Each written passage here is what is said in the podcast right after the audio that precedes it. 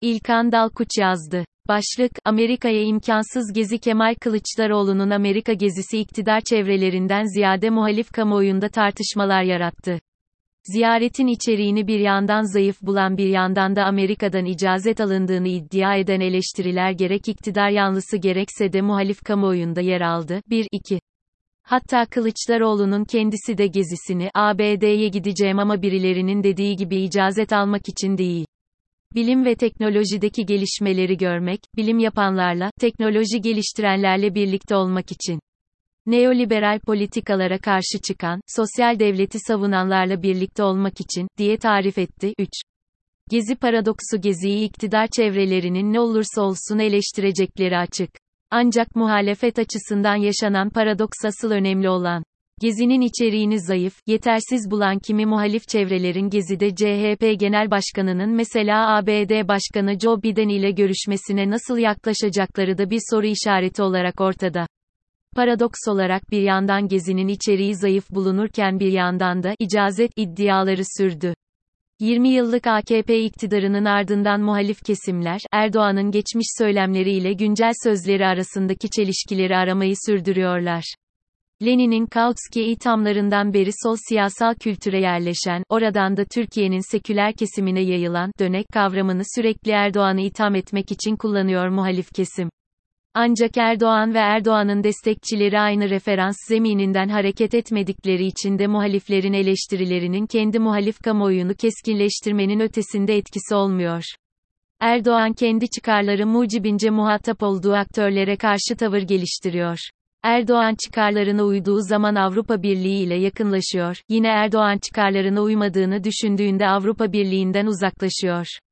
Ermenistan, Irak Kürdistan bölgesel yönetimi, Suriye, İsrail, Mısır, Azerbaycan tavır değişmiyor. Türkiye içinde de büyük sermayedarlar ile, MHP ile, politik Kürtlerle, eski merkez medya ile her kim olursa olsun ilişkisini Erdoğan'ın o anki çıkarları belirliyor. Bu ilişkileri sırasında Erdoğan'ı küçümseyen muhalifleri ise Erdoğan'ın eylemlerinin yükümlülüğünü Erdoğan'ın ittifak yaptığı aktörlere kesiyorlar. Neredeyse Erdoğan'ı aklayacak bir düşünme mekanizmasını bizzat muhalifleri bile kurmuş olabiliyor. Erdoğan yargılamadan, eleştiriden, sorumluluktan azade bir konuma çekiliyor. Biraz daha ileri giden analistler ise Erdoğan olan bitene sadece maruz kalan bir noktada resmediyor. Gerçeklik 180 derece farklı olsa da izah ve tevilden oluşan 20 senelik bir anlatı inşa ediliyor. MUHALIFLERDEKİ güven sorunu muhalif kamuoyunda 20 senedir iktidardan uzak kalmanın yarattığı hayal kırıklığı neticesinde muhalefet liderlerine karşı bir hayal kırıklığı olması anlaşılır. Ancak muhalefet yaptığında yine muhalifler tarafından zamanlamasından, içeriğine kadar tartışılan hamleler, iktidar tarafından gerçekleştirildiği zaman norm olarak kabul ediliyor. Son 20 senede normallerimiz sayısız kez değişti. İktidar, örneğin Birleşik Arap Emirlikleri ile Suudi Arabistan ile çıkarları gereğince ilişkileri gerip yumuşatabiliyor. Ancak muhalefet kendisini dünyaya anlatmaya yeltendiğinde kimi muhalifler tarafından bile sallanan vatan hainliği sopasıyla karşı karşıya kalıyor.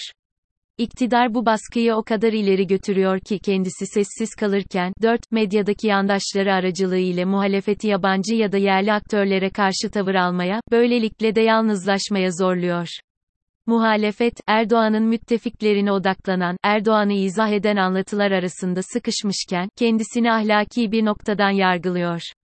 Erdoğan'ın destekçilerinin çoğu ise tersine Erdoğan'ın kendi pozisyonlarını tam olarak yansıtmayan söylemlerine pragmatik yaklaşıyorlar. 5. Erdoğan'ın oyu anlam planını desteklerken azalmazken, muhalefetin Kıbrıs konusunda esneme şansı yok. Erdoğan Kürt meselesinde her türlü manevrayı deneyebilirken, muhalefet nispeten sessiz kalmak zorunda kalıyor. İsrail ile ilişkileri Erdoğan mütemadiyen bozup düzeltirken muhalefetin elinden kimi çelişkilere işaret etmekten ötesi gelemiyor. Doğu Akdeniz'de aranan petrol ya da mavi vatan tezleri iktidarın istediği zaman gündem olurken, istendiği zaman kolayca unutturulabiliyor. Bu şartlarda, CHP'lilerin AKP'ye Atatürkçülük, İyi Partilerin ise milliyetçilik kanıtlamasının bir anlamı yoktur. Muhalefetin ilk işi ne olmalı?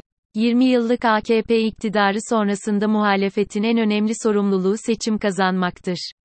Muhalefetin Türkiye'ye seçimlerden sonra yapacağı en büyük katkı ise yine sonraki seçimleri de kazanmak olacaktır.